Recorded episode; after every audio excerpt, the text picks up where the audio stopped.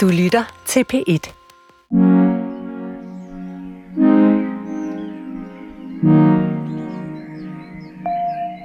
Fuglene sidder og piper overalt i træer og buske i den lille have rundt om vores kolonihavehus.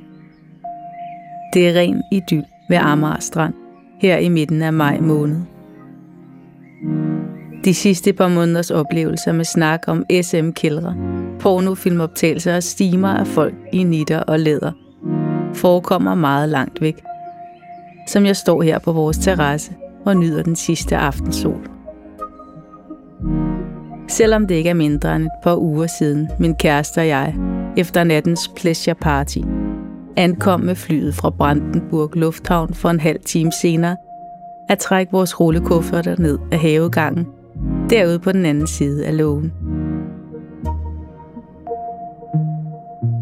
Inde i kolonihavehusets stue er der dækket op til fire. Der står tapas og vin på bordet. Det er nemlig blevet tid til at evaluere mig og min kærestes rejse gennem de sidste par måneder, rundt i en verden af lesbisk sex og porno. En verden, som var ny for mig, og som har sat følelser og tanker i gang i mig, jeg på ingen måde havde forudset. Mit navn er Kristina Nya Glaffey, og du lytter til Hvad tænder os to? sjette og sidste episode. Tid til eftertanke.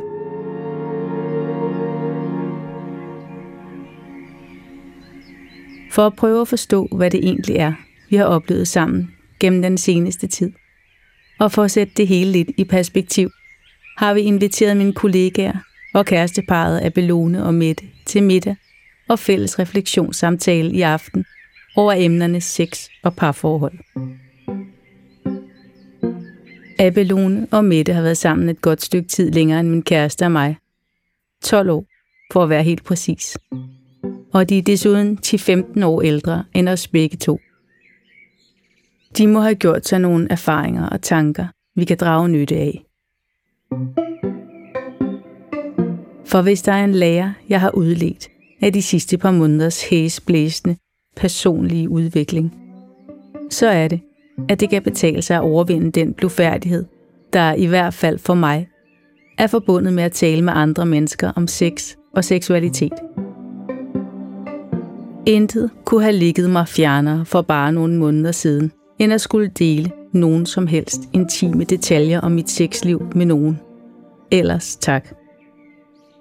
Og her sidder jeg så i havestolen, uden den mindste lurende indre uro, og venter på, at Abelone og Mette skal ankomme, så jeg kan sammenligne mine erfaringer med sex og porno med deres, og måske indsamle et par gode råd til, hvordan man holder gang i sit sexliv, hen over overvis af parforhold med børn, børnebørn og den uundgåelige overgangsalder, som lurer på os begge to, henne om de næste runde fødselsdagshjørner. Ikke at hverken min kæreste eller jeg havde forestillet os, at overgangsalderen ligefrem skulle være et tema for vores samtale i aften. Men der går ikke lang tid, fra Abelone og Mette har parkeret deres cykler på vores græsplæne, og vi alle fire har sat os til rette rundt om spisebordet inde i huset, før Abelone, uden at blinke, smider emnet på bordet. Det er måske ret almindeligt, det der med, at man egentlig har nogle år, hvor man bare knalder sygt meget, og hvor det bare er helt fantastisk, og man tænker sådan, man har aldrig oplevet noget lignende. Og det er, jeg synes egentlig, der gik sådan ret mange år, hvor mm. det var sådan, ikke? Mm. Jeg tror måske, det har været sådan... Måske nogle år efter, jeg også kom i overgangsalderen. Mm. Altså, så sker, der sker jo noget yeah. med ens seksualitet. Yeah. Min kæreste har netop skitseret en løs dagsorden for aftenens samtale. Kristina og jeg kunne starte med at fortælle lidt om vores oplevelser med sex de sidste par måneder. Hun smiler til Abelone og Mette, der har fyldt tallerkenerne med ost og oliven fra brættet på bordet. Og så vil vi jo rigtig gerne høre om jeres sexliv. Abelone tager en tår af sin hvidvin og smiler tilbage. Det forandrede noget for mig på et tidspunkt, hvor jeg bare tænkte, shit mand, jeg tror simpelthen, min lyst er fuldstændig forsvundet. Mm. Jeg kan simpelthen ikke finde den igen. Jeg var virkelig ked af det. Altså, jeg var virkelig sådan, ja. det, det er slut. Altså. Og det var ligesom sådan, det var både bundet op på, skal jeg aldrig være forelsket igen, og jeg troede ligesom, det hang sammen med det, men jeg kunne også bare mærke, at jeg kan slet ikke finde min lyst. Altså. Den kommer ikke bare øh, sådan ned i en som sådan en styrtregn eller sådan noget, som man bare mm. må reagere på. Den kommer længere ind i ens krop og skal sådan hentes frem på et eller andet mm. måde. Så vi har også fundet ud af, heldigvis, at vi godt kan finde den. Og det er en stor sådan lykke faktisk og fryd. Men vi skal virkelig beslutte os for, vi skal hen og finde ja. det her tempel. Men før vi kom derhen, mm. der havde vi sådan et stykke tid, hvor mm. vi virkelig sådan, altså sådan det der helt gængse, hvor man er ked af, at den anden ikke tager et initiativ, mm. og sådan, ej, skal vi heller ikke have sex i aften? Mm. Altså den der sådan, at man kommer til at afvise hinanden helt ja. meget. Ja. Og, og det er sådan en selvforstærkende, frygtelig, frygtelig altså. nedadgående spiral. Min kæreste gør, hvad hun kan for at holde facaden. Men jeg kender hende godt nok til at vide, at hun blegner lidt inde bag smilet. Hvis der er noget, hun frygter her i livet, så er det tørre slimhinder og manglende sexlyst. Og selvom hun utallige gange har understreget, at hun hører mange divergerende historier om menopausen fra kvinderne i sin egen sexterapeutiske praksis, så har det tydeligvis ikke dæmmet helt op for hendes bekymringer. Det ser ud til, at hun overvejer, hvordan hun hurtigst muligt skal fordreje samtalen hen på noget mere saftigt. Men før hun får held til det, skynder Abelone sig at supplere. Jeg har altid haft det sådan, sex er bare virkelig vigtigt, og jeg vil aldrig give slip på det, og det skal jeg kunne resten af mit mm. liv. Og, og så var det bare sådan lidt, jamen det er der ikke. Shit, hvad gør jeg? Altså, men, men... Min kærestes blik flakker hen over skålene med marinerede artiskokker og saltmandler på bordet. Ja, okay, siger hun indfølende og ser næsten forskrækket ud. Men jeg tror faktisk, vi har knækket koden efterhånden, siger Abelone. Rynken mellem min kærestes øjenbryn retter sig ud, og smilet vender tilbage på hendes læber. Ej, hvor dejligt. Det må vi da høre mere om, ikke? Hun ser på mig og lyder faktisk oprigtigt engageret nu. Men først skal vi som lovet give Abelone og Mette et kondenseret referat af de sidste måneders tour de force i sexsnakkens tegn. Før vi begyndte på det her projekt, kunne jeg jo slet ikke tale om sex. Ikke engang med dig. Jeg ser over på min kæreste. Hun nikker. Er det virkelig rigtigt? Spørger Abelone. Og ja, det er mærkeligt at tænke på nu, men det er det. Jamen, det har da helt klart også været anledning til ligesom, at lægge alt muligt skammet. Jeg havde skammet mig over alt muligt. Jeg skammede mig over, at jeg var for maskulin. Jeg skammede mig over, at jeg var for blufærdig. Jeg skammede mig over, at jeg kunne finde ud af at tale om sex. Jeg skammede mig over tusind mm. ting. Ja, jeg skammer også over, hvad jeg havde lyst mm. til. Der er mange begrænsninger, ikke? Altså, det er jo super banalt, ikke? Men jeg må bare mm. sige, at det er alligevel ret utroligt, ligesom, den erkendelse der at sige sådan, hvis jeg snakker med nogen om det, og bare det øjeblik, man møder, mm. det har jeg så heldigvis ikke mødt nogen form for fordømmelse eller sådan. Men det gør Nej. man jo så nok også sjældent, ikke?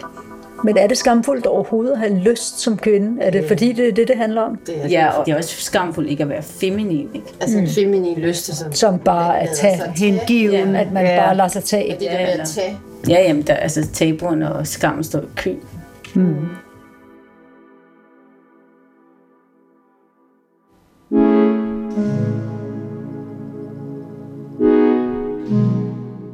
Talt om sex. Det har jeg ellers godt nok gjort de seneste par måneder. Med min kæreste, med vores venner og bekendte, med vidt fremmede, med pornofilminstruktører, pornoskuespillere, klitoriskunstnere, i København, Berlin og New York. Og jeg har helt ærligt ikke set mig tilbage siden. Ikke før nu, hvor min kæreste og jeg sidder her rundt om spisebordet, sammen med Abelone og Mette, og gennemgår alle møderne, samtalerne, oplevelserne. Det er blevet til en hel del, må jeg konstatere. Og vi er ikke de eneste, der har gjort os den erfaring, at det gør noget godt for parforholdet og for vores fælles sexliv, hvis man faktisk gør sig den ulejlighed, at beskæftige sig fokuseret med det indimellem. Ikke at jeg forestiller mig, at vi alle sammen skal til at rende pornofilminstruktører og berlinske sexfester på dørene. Vi kunne også bare gøre som Abelone og Mette. der i samarbejde med deres parterapeut i sin tid kom på den geniale idé. Simpelthen at sætte sex i kalenderen. Bogstaveligt talt. For, altså næsten lige da vi mødte hinanden, begyndte vi bare at gå i parterapi. Mm. Fordi vi havde det sådan, vi kan kun blive bedre til at være sammen. Altså erfaringswise i forhold til at have været sammen med alle mulige andre. Og så gå i parterapi og havde en fantastisk parterapeut, som sagde sådan, jeg tror I skal lave nogle dates med hinanden. Det ville være en god idé at lave nogle aftaler med hinanden, mm. hvor I planlægger, at nu skal I have sex. Og i starten var ja. det sådan lidt, ej det der, det fandme var svært. Mm. Og sådan rimelig utiltrækkende og... Men, men i det liv, vi har, er alt andet jo planlagt. Så det er i virkeligheden, kan man, man kan også sige, det er også en hån mod ens sexliv, at man ikke planlægger det, hvis man ikke gør det. Fordi hvor skulle det ellers opstå henne, hvis ikke det var det, mm. noget, man sådan ligesom sagde, nu det her er det vigtigste. Noget tid, eller det nu det her to dage er det vigtigste. Det ja. handler om at komme tæt på hinanden. Og, altså de ja. samtaler, vi også har, når vi, når vi tager den tid. Og var det helt fra starten, ikke gjorde det? Det der man planlægger sex og det har sådan været de sidste par år, ikke? Mm. Altså sådan noget, hvornår har vi dates i den her uge, mm. ikke? Sådan helst to-tre dates, hvis det kan lade os gøre. Mm. Det kan det ikke altid. Mm. Men altså så slukker altså to-tre dates, for I har sex to-tre gange om ugen. Mm. Min kæreste spærrer øjnene op. Ikke, vi skifter vi skifter til at være ansvarlige ja. for det, som er ret fedt. Ja. Det er super fedt. Det er så fedt. Det er måske også en del af det der, at man ikke altid overgår at være den ansvarlige for ligesom at sådan starte det op, ikke? Så jo. vi skifter sådan helt slavisk.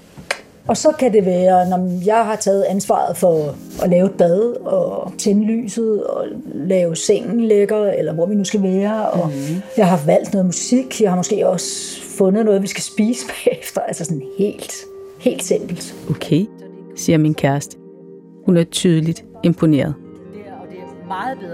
Det handler jo om, hvordan man skaber adgang til det seksuelle rum. Og nu er min kæreste helt solgt. Jamen, det er jo så rigtigt, siger hun, halvt i begejstring over Mette og Abelones helt konkrete tilgang til deres sexliv. Halvt i bar entusiasme over at høre sit eget sexterapeutiske lingo i praktisk anvendelse. Ja, at det der med at beslutte sig for at gå ind i et erotisk rum, hvor der er sådan nogle trigger, som i hvert fald trigger os, ikke, på den gode måde. Vi har en lille balje, vi kan lige akkurat være i, så vi faktisk tager et kapbad først. Og også undersøge hinanden og smøre hinanden i en olie. Vi kigger på hinanden, som vores kroppe forandrer sig, og det gør den jo måske på en anden måde, når man er over halvtreds, ikke? Så der er også nogle andre rejser i det erotiske, synes jeg, som er sådan enormt spændende, som jeg tænker på som en tur ind der, og der er nogle gange langt derind, men jeg kan godt lide langsomheden. Hun ser straks en åbning for at spille sin yndlingsanalogi på banen. Altså, jeg elsker jo at lave en analogi til mad. Hun kaster to saltmandler ind i munden i høj fart. Der er ikke noget i vejen med spaghetti med kødsovs, siger hun, mens hun tykker. Men hvis man spiser det hver eneste dag, så bliver det jo temmelig ensformigt efterhånden. Abelone og Mette nikker. De er helt med på sammenligningen. Og min kæreste tager det som et tegn til at elaborere yderligere på sin analogi. Indimellem har man jo også brug for at gå ud og spise på en dyr restaurant og smage alle mulige nye og spændende retter. Skal vide, om det er sexfesten i Berlin, hun indirekte refererer til her, tænker jeg. Den oplevelse var i hvert fald helt ny for mig. Og jeg må indrømme, at det i den grad var med til at give min indre biograf nyt liv. Og jeg havde helt sikkert mere lyst til sex, da vi kom hjem den aften, end hvis vi havde været til konfirmation i familien, eller ude at spise for den sags skyld. Min kæreste er ikke færdig med sin lignelse. Hun kan åbenbart få det med mad til at passe på snart sagt alt i forhold til det seksuelle. Det er jo heller ikke sådan, at fordi du ikke kan lide en enkelt af de retter, jeg har tilberedt til dig, og du afslår den, så er hele måltidet bare ødelagt. Præcis, siger Abelone. Det gælder jo om at møde hinanden, og det er ikke så farligt, hvis det hele ikke er fuldstændig perfekt. Abelone og Mette fortæller, at de faktisk har måttet udvikle helt nye måder at have sex på, efter at også Abelone gik i overgangsalderen. Og den der helt spontane lyst til sex, ikke nødvendigvis overmandet hende aften efter aften, eller overhovedet rigtig var til at finde ind til. Ja, og jeg kan godt lide at købe sexlegetøj og sige til Abelone, nu skal du lægge dig her og varme op, og så kan du kalde på mig, når du har lyst til, at jeg kommer. Det kan være vildt fedt. Det er i hvert fald vildt for mig. Ja. Sådan, hm. Og det var faktisk enormt en ny, dejligt. Altså sådan, nyt lækkert massageapparat. Virkelig altså sådan stort lækkert massage. Rolls Royce simpelthen. Ja. Ja. Det må være sådan en af de der monstervibratorer, som Carla og Lauren brugte, da de optog pornofilmen i Sines lejlighed i Berlin. Det var første gang, jeg havde set sådan en i action. Jeg havde godt nok set den stå på hylden i et par sexlegetøjsforretninger, jeg havde været inde i. Men jeg havde faktisk ikke for alvor troet, at nogen turde tage noget så voluminøst i brug. Men efter at både Carla og Lauren, og nu også Mette og Abelone, har rost The Magic Wand i høje toner, så må mig og min kæreste der også ud og erhverve os et eksemplar. Hvem vil stå tilbage for de lesbiske par i vores omgangskreds? Ikke mig i hvert fald. Nu hvor jeg ikke engang længere skal skamme mig over at udforske sexlegetøjsforretningernes vareudbud eller mine egne lyster.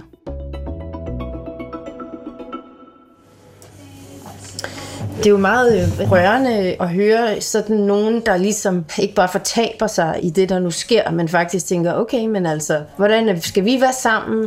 Hvordan vil vi gerne have det? Lad os prøve nogle forskellige ting af. Og det er så fint, du siger det der præcis. Det kunne jeg høre mig selv sige mm. til nogle af dem, jeg arbejder med. Ikke? Gå ind i det seksuelle rum, siger mm. jeg til dem. Ikke? Mm. Eller du sagde, altså, ja, vi beslutter os for at ja. gå ind i det seksuelle rum. Ikke? Mm. Fordi man kommer ikke derind, hvis Ej, man ikke uh, har den der... Min kæreste er mere optaget af at implementere Mette og Abelones sex dates i vores parforhold.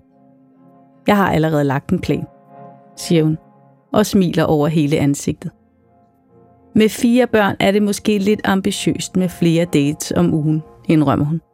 Men man kunne godt presse en enkelt ind i løbet af vores såkaldte børneweekend, så vores sexliv ikke blev sat på total pause hver gang, der var børn i huset. Det vil være en lille lomme af fred fra snavsetøj, opvaskevand, med resterne nede i køkkenvasken.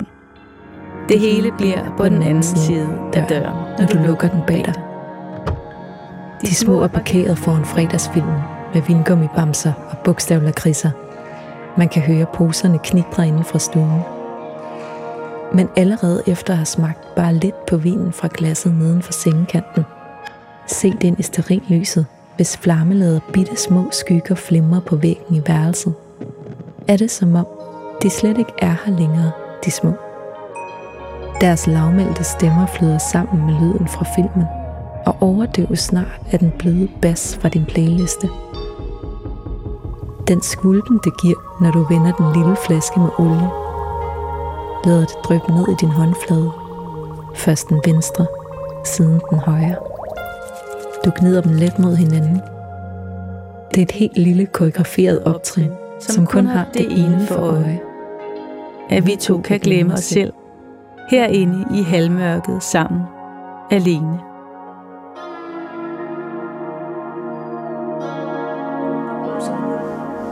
Og nu det, altså, jeg tror også bare, at jeg havde sådan en big time krise over, som I muligvis også kender det der med sådan, gud, skal man aldrig være virkelig, virkelig, virkelig forelsket igen. Det der med, når man ligesom har fundet den person, man gerne vil være sammen med, og i virkeligheden det der med sådan at acceptere, at tingene udvikler sig og bliver mm. til noget andet. Og det gør sex jo også. Og det er, også, det er jo fyldt med en helt anden slags kærlighed nu, mm. end det var lige da vi mødte hinanden. Altså, vi var bare humpede. Altså, hvor vi bare var helt ustyrlige. Okay, så jeres råd det er et, gå i parterapi, to, tale om sex, tre, ja, lave dates. Ja, lave dates, ja. Det er alligevel ret vildt, siger jeg helt opløftet ved tanken om det meget konkrete output, der kunne komme ud af det her sexmarathon. Hvor meget vi faktisk har fået ud af at begynde at tale med folk om sex. Mener du det? Siger min kæreste. Og ja, nu hvor jeg ser tilbage på de sidste par måneder, på forskellen mellem mit gamle, død, generte jeg, og den nye Kristina, der uden at rødme næsten til enhver tid kan tale med folk om, hvordan de har sex, hvad de har lyst til, spørge til deres oplevelser og tanker om alt fra klitorisorgasmer til latexdragter. Så er der ubetvivligt sket et og andet. For mig personligt, men også med mit og min kærestes parforhold. En ny åbenhed og intimitet, jeg ikke havde forudset. Vi har tydeligvis begge to fået noget ud af at jeg besluttede mig for at bevæge mig lidt ud på den anden side af min umiddelbare komfortzone. Det er langt fra sikkert, at det giver mening for andre mennesker at udfordre deres grænser på samme måde, som jeg har gjort det gennem de seneste par måneder. Men jeg har svært ved at forestille mig, at de fleste mennesker ikke ville få noget positivt ud af at tale noget mere med hinanden om det sex, de har sammen. Det er faktisk en lille smule tabuiseret at bede om hjælp. Okay. Ja, ja, hvis vi nu har haft et eller andet problem, så kunne vi godt diskutere det med nogle venner og sige sådan, hvordan er det nu, I gør med børnene, og blablabla, for alle mulige råd og sådan noget, ikke? Men så det, det, nok det lige med sex. Ja. Nej, nej, nej, nej. Altså også det der, når man, så er det så usekset at date, mm. eller det, altså det er bare noget, vi har vedtaget, ikke? Mm, fordi det er jo faktisk ikke usekset. Det kunne lige så godt bygge sig op som noget fantastisk ja. sexet, og alle dem, der kører B D S M-praksis, ikke? Mm. Det er jo det, de gør. Ja. De, de skriver til hinanden på fredag, ikke? Ja, ja, ja. Jeg skal give dig så meget bedre. Ja, ja. Det bygger en stemning op om planlægningen, ikke? Ja, ja. Det er bare noget, vi har vedtaget. Vi kunne heller ikke finde på ikke at planlægge vores ferie og gå og glæde nej, os til den, vel? Alt andet er ja, præcis. Alt andet. Ja, men sex, det skal optages. Ja, og der er ikke pladser til det i det liv, vi har, nej, til at det opstår spontant. Det skal simpelthen bare sådan, det skal sådan skubbes ind mm. i en tid. Jeg har talt med flere.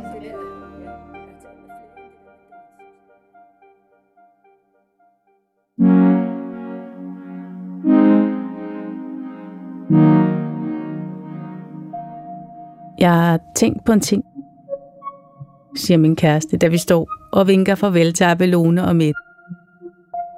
De trækker deres cykler ned ad stien mellem kolonihavernes hæk.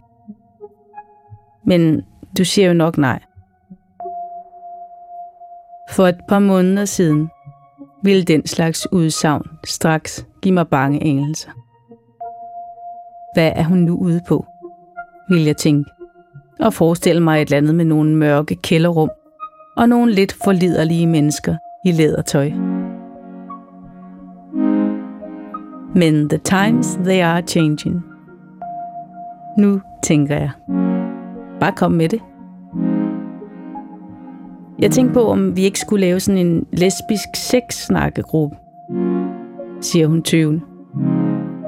Vi kunne spørge Abelone og Mette, om de også ville være med. Helt sikkert, siger jeg. Det vil jeg gerne. Og forestiller mig alle de tips og tricks, jeg nu skal i gang med at indsamle. Min kæreste og jeg går tilbage gennem lågen. Jeg går ind i køkkenet og hælder den sidste slat rødvin op i to glas. Min kæreste sidder og venter i liggestolen. Den sidste sol rammer æbletræets blomster bagerst i haven. Jeg rækker hende det ene glas. Vi sidder ved siden af hinanden, uden at sige så meget. Det er sidst i maj. Luften er stadig lun. Min krop er helt afslappet. Min kæreste læner hovedet tilbage mod stolens ryglæn og lukker øjnene. Jeg ved ikke præcis, hvad hun tænker. Men jeg ved, hvordan jeg selv har det. Det føles virkelig godt at have gjort noget helt nyt sammen. Som at lære et nyt sprog, der giver adgang til at tale med folk, man ellers aldrig ville have mulighed for at komme i kontakt med. Jeg ser over på min kæreste. Hendes øjne er stadig lukkede, men hendes mundvige har trukket sig opad i et lille, varmt smil.